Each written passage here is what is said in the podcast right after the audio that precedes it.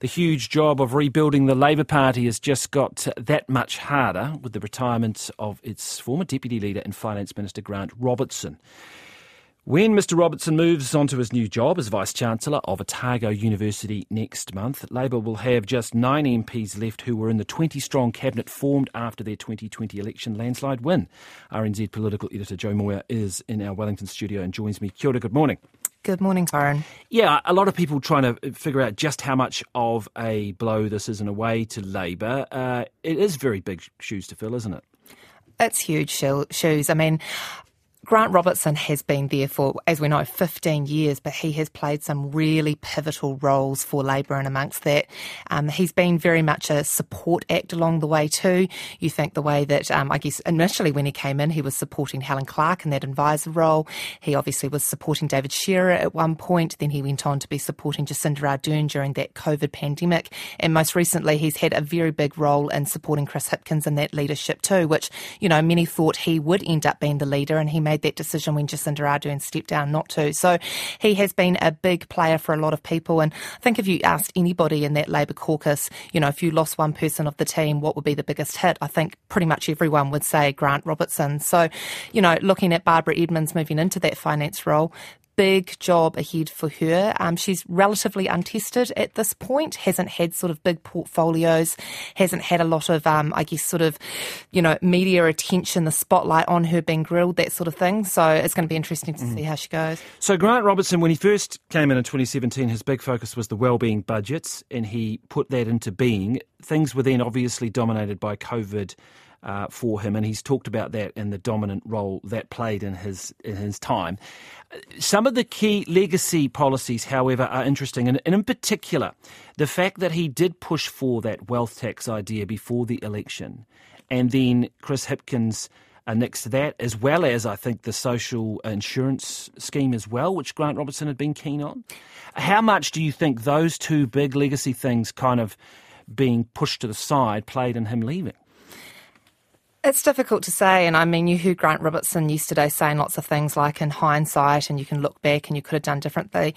I, he's very um, realistic about the impact that COVID had on that time. I mean, I've had interviews and conversations with him in recent years where he's been a little bit reflective and he's talked about the fact, well, that's the hand we got given. Um, and saying that, obviously there are things that he would have liked to have had done. The social insurance scheme and the wealth tax, he spent a lot of time working on those and obviously had them nixed in quite a, um, a public way as well. If I recall correctly, I think the social insurance scheme, Chris Hipkins actually nixed that from Lithuania. Um, he was out of the country when he did it. So, you know, it's been a lot of work for Grant Robertson. And I think going back to your earlier point about the wellbeing budget, I don't think he would see that he got to do the full extent perhaps of those wellbeing budgets and what he wanted to achieve because if you think about in the covid times those budgets got ripped up weeks beforehand and mm. and had to be effectively redone because of the situation they were in so a lot of that uh, planning, which I think Grant Robertson is, you know, he's very good at. He's a details person. A lot of that got thrown out the, the window at the last minute. The problem for Labor is that it might have pushed those that wealth tax issue to the side, the social investment idea to the side, it's still there for the party. A lot of people will say it is sort of the existential question for the Labor Party. They've grappled with capital gains taxes, these types of taxes, for so long and haven't really figured out what to do. They will have to address this. Oh, this is the massive elephant in the room for the Labour caucus, 100%. And funnily enough, I mean, before Grant Robertson said he was leaving, uh, Ingrid and I briefly talked about this yesterday in terms of that reset for the Labour Party. And I think that this issue is quite fundamental to that because at the moment you have the Labour caucus in opposition.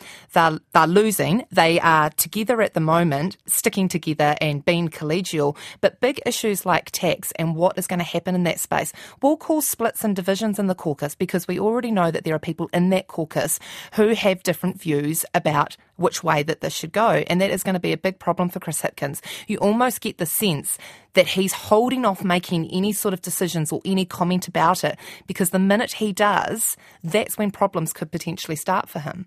So Barbara Edmonds has a big job there. I mean, she's signalled this morning and I think yesterday as well that she's open to looking, obviously, all options. And I think the party has basically, and Chris Hipkins have basically said, yeah, they're going to have another look at this.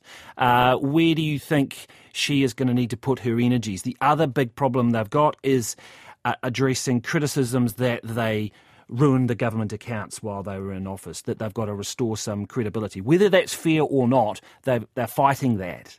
Yeah, and I mean, that's kind of a, going to be a bit of a hangover, I guess, from Grant Robertson. Um, you know, you've heard the government coalition partners talk about him being the, one of the worst finance um, ministers that was seen, and, and that comes to that point of being fiscally prudent and the question marks over whether the spend that took place during COVID uh, was reasonable. Um, and that is that is an issue that Barbara Edmonds is going to have to, I guess, continue to talk to because that's not going to go away. People are going to continue to raise that.